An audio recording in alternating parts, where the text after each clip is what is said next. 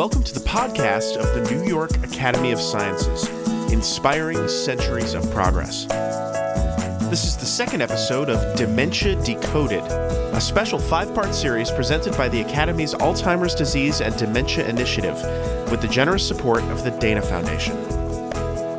Episode 2 Plaques and Tangles. As we heard in the first episode of this series, recent polls have named Alzheimer's the disease Americans fear more than any other. And little wonder. As we also began to see, it's a condition that is in many ways as mysterious as it is devastating. We know what it does to someone's brain, and maybe more importantly to their mind, but for all intents and purposes, we don't really know why. This is the second episode of a five part series that aims to combat that fear with the best tool that we have knowledge. Because while there's still a lot we don't know about it, there's a lot we do know about Alzheimer's. And some very smart people all around the world are working every day to learn more and more. In this episode, we're going to dive deep into that mystery, look in detail at what we know and don't know about the fundamental physiology behind Alzheimer's disease, those plaques and tangles that Dr. Alzheimer discovered in the brain of a patient in 1901, and how we're working to expand that knowledge. Alzheimer's has three characteristic pathological signatures plaques of a protein called beta amyloid that build up between neurons, thick tangles inside the neurons of a different protein called tau, and the permanent death of those neurons. We also said that it's not conclusively known in what order these three things happen and what causes them. That's mostly true, but not entirely. There is a form of Alzheimer's for which the cause is definitely known. It's a very rare form, though, and it's not clear how much this mechanism carries over to the vast majority of Alzheimer's cases. I'm speaking here of what's called early onset Alzheimer's, which has a very clear genetic cause a mutation in one of three genes that are involved in the creation and processing of beta amyloid. Here's Dr. Randall Bateman, Distinguished Professor of Neurology at the Washington University School of Medicine in St. Louis. In a rare form of the disease where there's mutations, those mutations are recognized to be the pathogenesis of the disease. It's the fact that they have a mutation in one of a, these three genes that are associated with processing amyloid beta uh, that causes their disease. And the specifics of how they do it is also better understood now that those mutations appear to either increase the amount or the, the stickiness, the length of the amyloid beta peptides that make it more likely to get stuck in the brain, to aggregate up, build up. And then those amyloid beta plaques appear to trigger other processes that leads to irritation and damage of the neurons, the thinking cells of the brain, and include key pathologies like the tangle, which is made of this protein called tau in it, and that that pathology appears to be closely linked to cognitive decline. And here's Dr. Richard Mayeux, co director of the Center for Alzheimer's Research at Columbia University.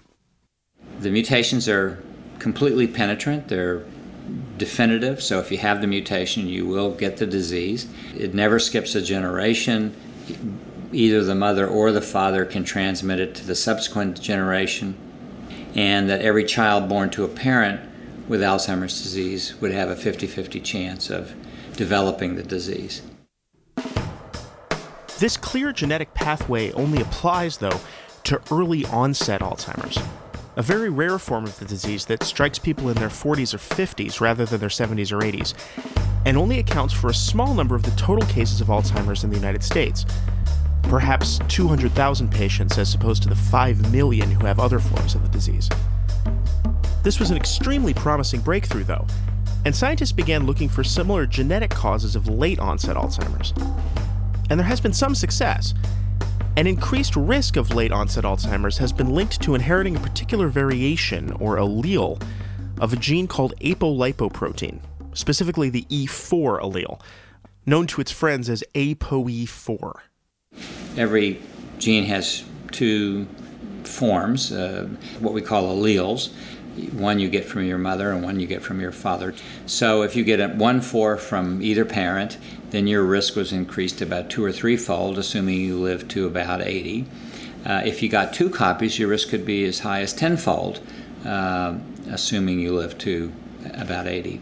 So having E4 is probably the most common uh, and robust genetic risk factor for getting the late onset form of Alzheimer's disease.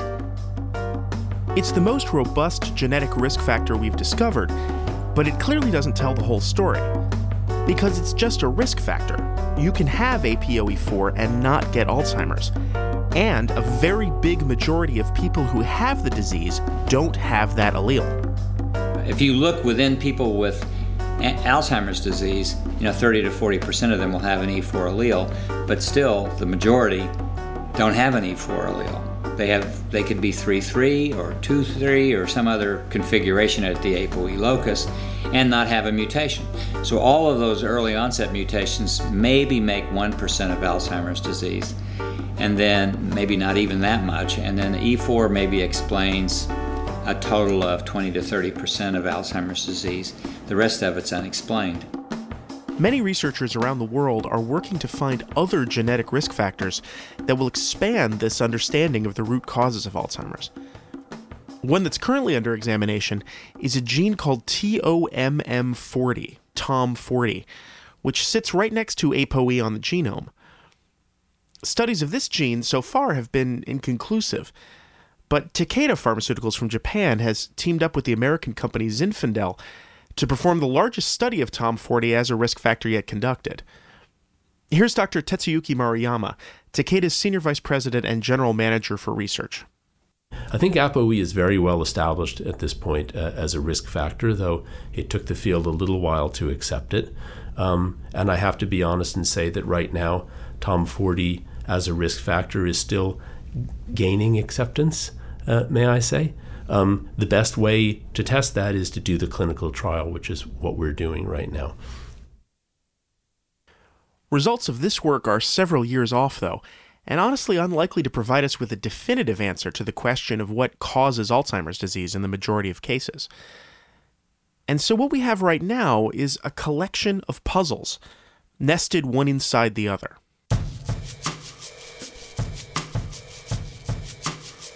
We can see a conclusive one to one correlation between having particular mutations in genes that have to do with the processing of beta amyloid protein and the development of early onset Alzheimer's. But we don't know what it is about beta amyloid that actually causes the symptoms of dementia. And there's only a small correlation between the mutations and genetic variations we know about and the more common late onset form of the disease. We also don't know what the connection is between beta amyloid plaques and tau tangles. And while it seems obvious that tau tangles have the ability to choke and kill neurons, we don't really understand that process either. Here's Dr. Mayeux again. Most of us think that the loss of neurons and the loss of synapses are probably what explains most of the symptoms in Alzheimer's disease. What we have not been able to do is to, to show with convincing evidence that it's the accumulation or the overproduction of amyloid that leads to the neuronal loss or the loss of synapses, nor can we show that the tangles explain that because they are all present at the same time.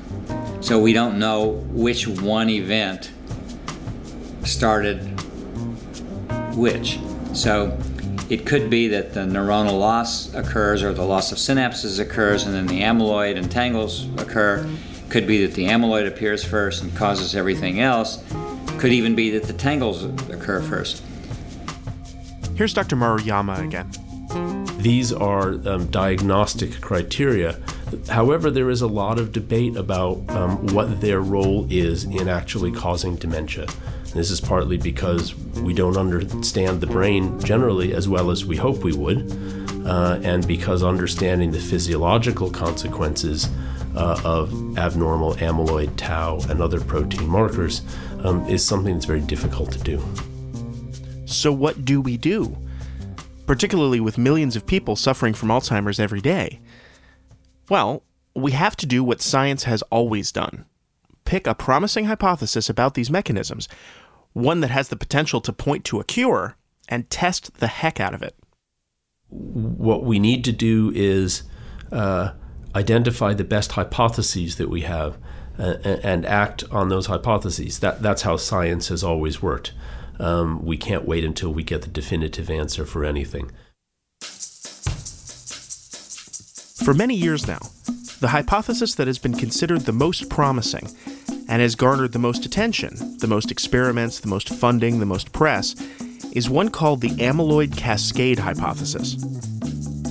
Simply put, it builds on what we know about the genetics of early onset Alzheimer's and says that in all types of the disease, amyloid comes first. The amyloid system malfunctions, and this causes the buildup of amyloid plaques, these plaques then cause a not yet understood cascade of other mechanisms in the brain, known as the black box. These factors cause the formation of tau tangles, which correspond to the death of neurons, accounting for the memory problems and other cognitive symptoms that we call dementia. Here's Dr. Rudolph Tanzi, professor of neurology at Harvard Medical School and director of the Genetics and Aging Research Unit at Massachusetts General Hospital. In the, in the field of Alzheimer's disease, probably the most exciting work in the modern era took place in the 80s when uh, a laboratory led by George Glenner at University of California, San Diego, um, looked at Alzheimer's disease as, as he called it, the most common amyloidosis in man. And um, he suggested back then in 1984 that amyloid, beta amyloid, is driving all of the rest of Alzheimer's disease. And um, this idea, which became known as the amyloid hypothesis, was, you know, recoined and retermed later on uh, by folks like uh, John Hardy and Jerry Higgins as the amyloid cascade hypothesis, in which case they said, well, the amyloid accumulates, and then there's these many different events um, inflammation and, and um, microglial cell activation, oxidative stress, free radical damage. In other words, lots of things go wrong after the amyloid accumulates in the brain, and then neurons start to die. And then the signature of the dying neuron is the tangle, and that's the second major uh, pathological hallmark of Alzheimer's, the tangle. Um, and then for you know for decades there were arguments, debates what matters more, the amyloid or the tangles? Which one is causing which, or are they totally occurring in parallel? And so these, these debates went on and on. And when um, in the uh, late 80s and early 90s, we and others found the first Alzheimer's genes, uh, we saw that four different genes had one thing in common besides increasing risk or causing Alzheimer's. They increased the accumulation of the beta amyloid in the brain. So in the 90s, we and many others proposed that, yes, it's beta amyloid accumulation that causes this disease, but you still had this ongoing raging debate. Does the amyloid really cause the tangles or not? Dr. Tanzi's lab has recently published, to much fanfare, a study that he feels puts this debate to rest. It seems to prove that a problem in the production of amyloid is the root cause of Alzheimer's disease – while also simplifying the dominant hypothesis by removing the need for an intermediary cascade. So the, the model is a uh, human stem cell derived human neurons. The trick was to grow them in a three dimensional matrix in gel to mimic the milieu of the brain, to introduce the Alzheimer's mutations that cause amyloid, and make neurons from those stem cells and sure enough, you get amyloid, you get plaques in about six weeks. And if you just wait two or three more weeks, you see the tangles. And the big breakthrough was if you stop the plaques from forming by blocking the amyloid from being produced, you will not only not see the plaques, you don't see the tangles. So this is the first proof of concept that amyloid leads to the tangles, just like George Glenner said back in the 80s, and that if you stop the amyloid, you stop the tangles. Not surprisingly, when Dr. Tanzi and his group released their findings just this past fall, it was big news in the field and beyond. So the paper, the Alzheimer's in a Dish, as it's being called, was published in Nature, and um, it was uh, I was overwhelmed and surprised by the media attention it got from you know from a mention on the front page of New York Times and a large article in the Times and you know um, I, Time magazine called it you know, one of the greatest medical medical momentum breakthrough uh, for the year and it was covered all, all over the place. The reason it was so exciting is because it points directly to a cure for Alzheimer's disease. Or more accurately, perhaps to a vaccine. If the factor that causes Alzheimer's is an excess buildup of amyloid plaque, a drug that prevents that buildup should prevent the disease. So then the question becomes well, if we stop the amyloid, will we really stop the disease? You know, there's that debate. Well, in the last two months, I think thanks heavily to our Nature paper, we've settled that debate. Yes, if you stop the amyloid, you stop the tangles. There are many people in the field, though, who are not so certain that this new data is a slam dunk proof of the amyloid hypothesis. Here's Dr. Scott Small, professor of neurology at Columbia and director of the Taub Institute for Research on Alzheimer's Disease and the Aging Brain. Well, you, you, know, there's a there's a really good uh, philosopher of science named Thomas Kuhn, and he described how science progresses. Uh, and it progresses in this punctuated equilibrium. You have a hypothesis that takes a long time to get formed. It then gels, and then the hypothesis in good science is tried there's an attempt to try to prove or disprove it. And in theory in, you can only disprove a hypothesis. And but once it's gelled it's very difficult to topple. And that's correct. That's the way it should be. Now the amyloid hypothesis is the dominant Kuhnian hypothesis of the day. It's been that way for 20 years. It deserves to be that way, but I think most scientists who take a dispassionate view would say that it's starting to um, show some cracks. and there are a lot of reasons why it's showing cracks. Now, just because it's its chinks are showing doesn't mean it's wrong, but it, may, it means it might be wrong. Those chinks in the armor of the amyloid hypothesis can be listed in four major categories. Let's look at each one at a time. The first has to do with the way memories are stored in the brain, which it turns out requires the same steps your computer uses to store information. So, in your laptop or desktop, if you want to create a new memory, you need to open up a new document. You write information uh, that's on your screen. That's your short term memory. If you now turn off your computer, it's erased forever. If you want to move that information from your short term memory to your long term memory, you need to perform an operation on that information. And visually, it's a click save. You open up the save icon and you click on that, and that immediately shifts that information from your short term drive to your long term drive. The brain has a special structure for performing that click save function. It's called the hippocampus, named after the Greek word for seahorse because it kind of looks like one. Its job is to turn sensory information into long term memories. Not surprisingly, it seems to be the part of the brain that first becomes sick when someone is struggling with dementia. It is not, however, part of the brain that seems to develop amyloid plaques. We now know that in Alzheimer's disease, amyloid plaques start in the frontal cortex and progress to other areas, yet it's the hippocampus where Alzheimer's has, shows its greatest dysfunction first and foremost. And in fact, it's in the hippocampus where you have the least amount of amyloid plaques. So that's a mismatch at the sort of fundamental neuroanatomy level. The second issue with the amyloid hypothesis was revealed because of advances in medical imaging which are continually opening up new ways of looking inside a living brain. Until very recently, the only way to actually look inside a diseased brain was to cut it open. So, Alzheimer's disease could only be definitively diagnosed by performing an autopsy after the patient had died.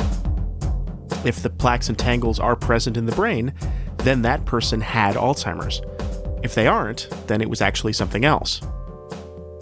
Over the years, doctors who specialized in the care of people with dementia got very good at diagnosing the disease based on asking questions and studying the shape and rate of someone's decline. But in the end, it was guesswork, and not 100% correct. this has changed somewhat over the past few decades with the introduction of new and better imaging technologies. MRIs and especially PET scans, short for positron emission technology. PET scans and new staining techniques allow doctors to see the buildup of beta amyloid in the brain of a living subject. And some of what they saw was surprising. Here's Dr. Reisa Sperling, director of the Center for Alzheimer's Disease Research and Treatment at Massachusetts General Hospital and professor of neurology at Harvard.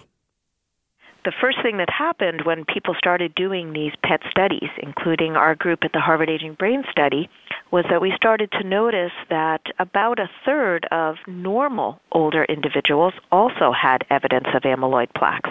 And of course, this has been known at autopsy for many years as well. And this has been one of the controversies about whether amyloid is or is not a cause of Alzheimer's disease. Because how can it be that a normal person can walk around with a head full of amyloid and not have the symptoms of Alzheimer's dementia?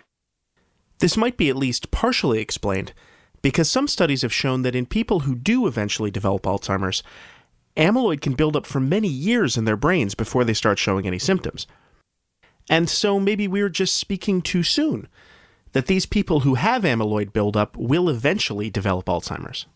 Over time, we now have seen through studies of these rare autosomal dominant forms that there's amyloid plaque buildup 20 years before the age of onset in these individuals who have a 100% likelihood of developing Alzheimer's disease if they have these rare autosomal dominant genes. And similarly, in studies of older cohorts from the Alzheimer's Disease Neuroimaging Initiative and our work at the Harvard Aging Brain Study, shows that these individuals who are still normal but have evidence of amyloid plaque buildup on the PET scan also show some very subtle other changes in their brain. Unfortunately, they're more likely to have brain shrinkage in key memory parts of the brain, in the hippocampus and parts of the parietal cortex. They have abnormal function in their brain that we can see with functional MRI. And perhaps most importantly, even though they're still normal, they don't perform as well as older people who don't have amyloid in their brain. Another piece of this puzzle might have to do with inflammation, which can kill neurons too and is part of the body's natural defense system against infections. It's possible that amyloid and tau are triggering the microglial cells, which are the brain's natural security guards, and which, it turns out, are not as sophisticated in their defensive techniques as they might be. Here's Dr. Tanzi again. The brain's immune system is very primitive. It's based on, you know, not much higher than that of a horseshoe crab or an oyster. You know, if there's lots of cell death, microglial cells assume an infection and start shooting out uh, cytokines and free radicals, and astrocytes get also ramped up. And uh, the whole system is meant to kill um, pathogens. But if there's no pathogen, and the cell death was actually just due to neurodegeneration, then inflammation is just going to cause friendly fire or collateral damage and kill neurons instead. If you look at brains of people who died in their 80s, who were perfectly cognitively intact and fine, and sometimes you'll see there, it's not often, but sometimes you'll see there lots of amyloid, or even lots of amyloid and lots of tangles, and where a neuropathologist would say, man, this is Alzheimer's disease. But no, they were fine. They died in their 80s just fine the common denominator in those brains where they could have plaques and tangles with no dementia is no inflammation. So we know that inflammation is uh, what kicks you know kind of throws you off the cliff. I, I think of plaques and tangles, you know, 20 years before symptoms even occur, plaques and tangles are amassing in the brain, pushing you up that that mountain. And inflammation is coming around, you know, also helping to push you up.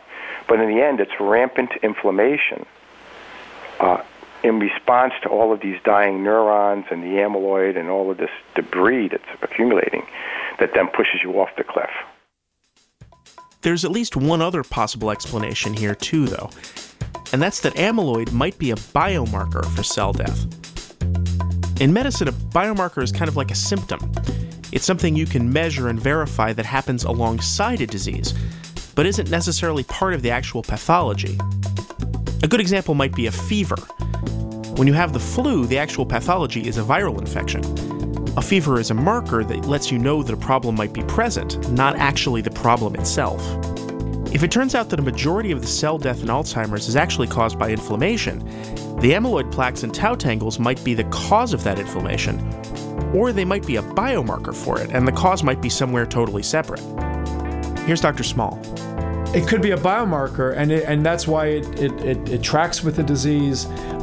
But if it's just a biomarker, then it's just smoke, not the fire, and all these drugs are clearing the smoke, and the fire is still raging. So it's it's not just a semantic debate; it's fundamental to how we're going to cure this terrible disorder.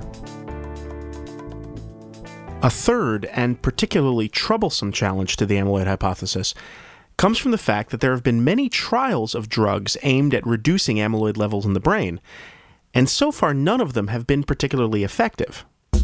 Here's Dr. Small again. The other simple fact is we now have had over a hundred drug trials that targeted amyloid plaques, and all of them have been failures. If the amyloid hypothesis is right, if the, it's the linear model hypothesis, amyloid tau cell loss, if the amyloid, according to that model, that hypothesis, the amyloid hypothesis, you remove plaques, you stop the disease. 100 over 100 studies have failed. Why is that? Now there there are a lot of legitimate reasons. Maybe 80% of those trials were poorly designed trials, but at least a handful were good trials that removed amyloid plaques, yet patient got, patients got worse inexorably. And here again, a primary objection to that objection, if you will, is based on the idea that Alzheimer's is a disease that takes a long time to develop, and that amyloid plaques need to be forming in someone's brain for years or even decades before they show symptoms of dementia. Here's Dr. Luc Truyen, Vice President of Neuroscience External Affairs for Janssen R&D and Chairman of Johnson & Johnson's global fight against Alzheimer's disease. This is where uh, the work that went before with ADNI, Alzheimer's Disease Neuroimaging Initiative, uh, set up by the NIH with uh, uh, several companies and academic centers, actually tried to get at do we fully understand how Alzheimer's develops and evolves over time? Again, based on we appear not with our current treatments to able to affect this. And from that, we learned, and this is key learning, that already at earlier ages, amyloid starts to build up. And now we have the technologies to image that. And from that, we learned that, in fact, yes, it's probably decades before we were used to identify somebody with Alzheimer's disease that this pathology is building up. The thinking here is that anti amyloid drugs might be more effective if they're administered earlier. When people first start showing symptoms, or maybe even before they start showing outward symptoms at all. Here's Dr. Ken Kosik, professor of neuroscience at the University of California, Santa Barbara. There was a major paradigmatic shift in the field, and that shift occurred maybe, oh, three, four years ago when one phase three trial after another failed. Um, this was a real blow to the Alzheimer community and resulted in a change in almost everyone's thinking. The change was instead of treating Alzheimer's disease after it strikes, when there's already a lot of brain damage, when brain cells have died, why don't we start earlier before a lot of brain cells have died? Because even if we can remove the amyloid or the tangles at this late stage, you're not no one is resurrecting the brain cells. So it's really hard to treat the disease when it's already advanced. Are several large scale drug trials going on right now that are testing this idea. Let's look at a handful of them that are coming at the problem from different angles. The first two that we'll look at are seeing if pre symptomatic administration of anti amyloid drugs might be effective in helping people that we know are going to get Alzheimer's disease. Of course, this means people who have one of the genetic markers for that rare early onset form of the disease. One of these studies is being held in Colombia, in South America, because they found there an extended family of people who all have one of these genetic variations and who are particularly well suited to a study like this. Here's Dr. Kosik again, who was intimately involved in creating this study.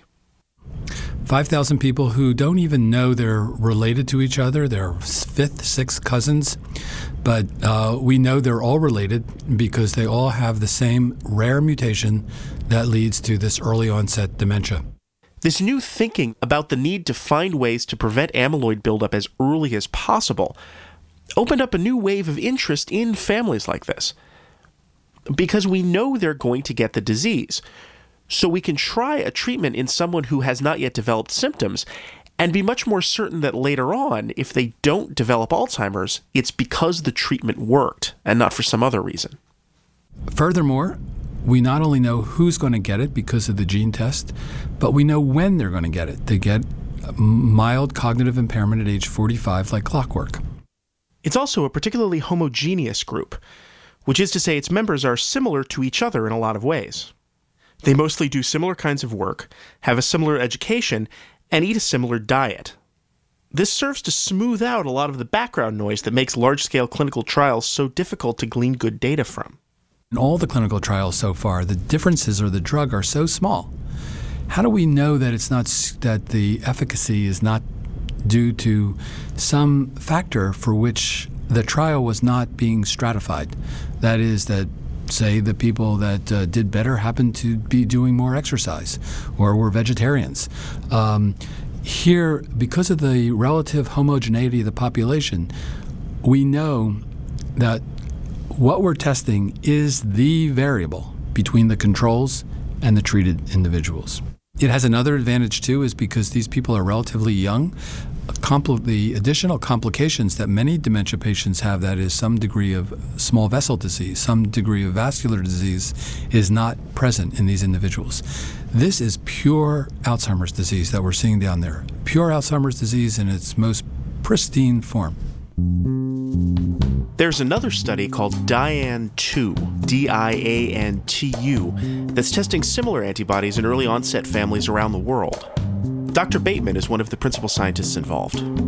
It's a multi drug, what we call an adaptive trial, where we're trying to bring in the very best agents to prevent these people from getting their disease and to try to treat their disease as well for those who are already symptomatic.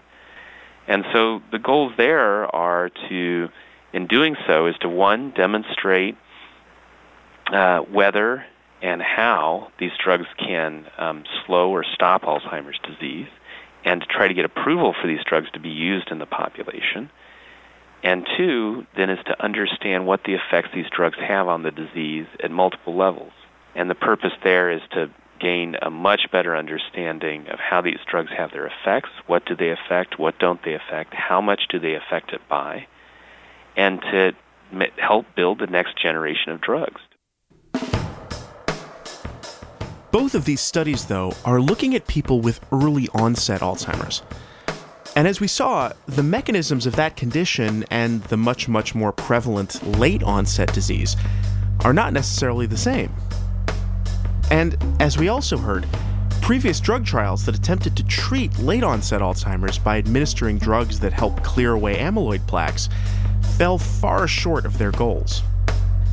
Most of these studies, though, were attempting to treat people with full blown Alzheimer's dementia. A new generation of studies is wondering, like the early onset ones we just looked at, if these kinds of treatments would be more effective if they were applied much earlier.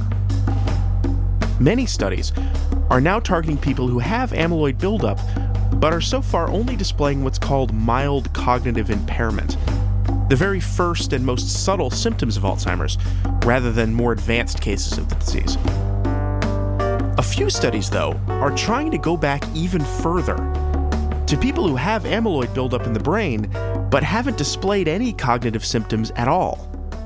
One of these is called the A4 study, short for anti amyloid treatment in asymptomatic Alzheimer's.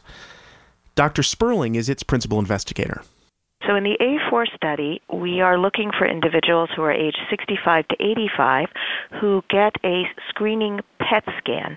And the PET scan can tell us whether or not there's evidence of elevated amyloid buildup in the brain yet or not.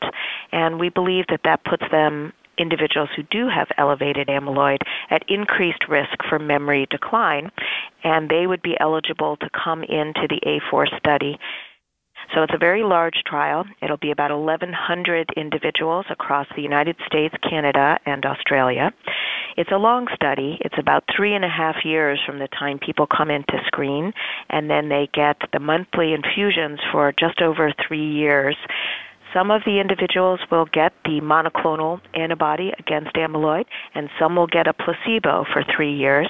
If things are uh, looking promising at the end of the study, we hope that everyone will go on to the active antibody, and um, hopefully we'll be able to demonstrate that we can slow memory decline if we start early enough with this type of anti amyloid treatment. The final results of all of these studies are many years off.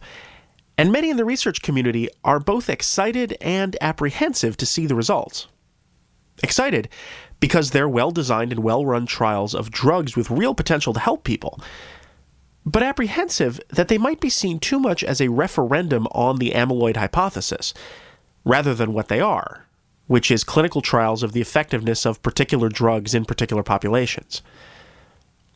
Those who lean towards the thinking that amyloid is the first cause of Alzheimer's pathology are nervous that a negative or inconclusive result will divert attention away from amyloid, even though any number of factors other than a bad hypothesis can cause a clinical trial to be unsuccessful. Those who are more skeptical of amyloid fear that a vaguely positive result will cause even more resources to be diverted toward testing anti amyloid therapies, when a more effective treatment might still lie somewhere else completely. There's no denying that there are many examples in the history of medicine of an insight that went against conventional wisdom, allowing for a major breakthrough in treatment. Here's Dr. Maruyama again. I don't want Alzheimer's to fall in that same trap of saying, we have a single hypothesis. That hypothesis explains a lot of the data and a lot of the phenomena we see, but we don't have any time, space, energy, or money to test alternative hypotheses because we're really invested in this one. As a field, as an industry, we need to diversify uh, the kinds of approaches that we're taking since we don't know for sure which one is going to work. Here's Dr. Kosik, followed by Dr. Sperling. There's a lot of factors going on here, and um, I think most people would say that if they had their choice, they would rather not have amyloid in their head. Um, and therefore, getting rid of it is probably ultimately going to be one component of a treatment. So I would say that even if we take the whole range of opinions on this topic, from those that are skeptical about amyloid to those that are almost ideological about it, I think we all have to come together and say that an, an anti amyloid therapy should, at the very least, be one component of a treatment program. Although I've been working on amyloid for a long time, I really do believe it's only one piece of the puzzle. And again, I'll come back to the analogy of cholesterol. We know that high cholesterol is a serious risk factor for heart disease and stroke, but it's not the only risk factor but reducing cholesterol with statins and other medications is thought to reduce the um, heart disease, at least the serious outcomes of heart disease in our country, by 28%. So even though cholesterol is not the single cause of heart attacks, it can make a very big difference because it's a key factor. And I suspect we will find that with amyloid, that it's not the only player but it's an important one. It may be one of the earliest things that really sets off the process that eventually leads to Alzheimer's disease dementia. While these debates over the fundamental physiology of Alzheimer's continue to rage, though, it's important to remember that there are millions of people struggling with this condition right now. And while there's no cure for Alzheimer's and no drug that reverses it, there are absolutely treatments and therapies available that can offer help and relief to those people and their families, and a whole community of excellent clinicians working to make those treatments better. So, in the next episode, let's begin to answer these questions. You have a family member who's beginning to show signs of a cognitive decline, or maybe you are yourself. What now? How do you get diagnosed, and why is that important? And then what? What kinds of therapies are out there right now to help you? Next time on the New York Academy of Sciences podcast.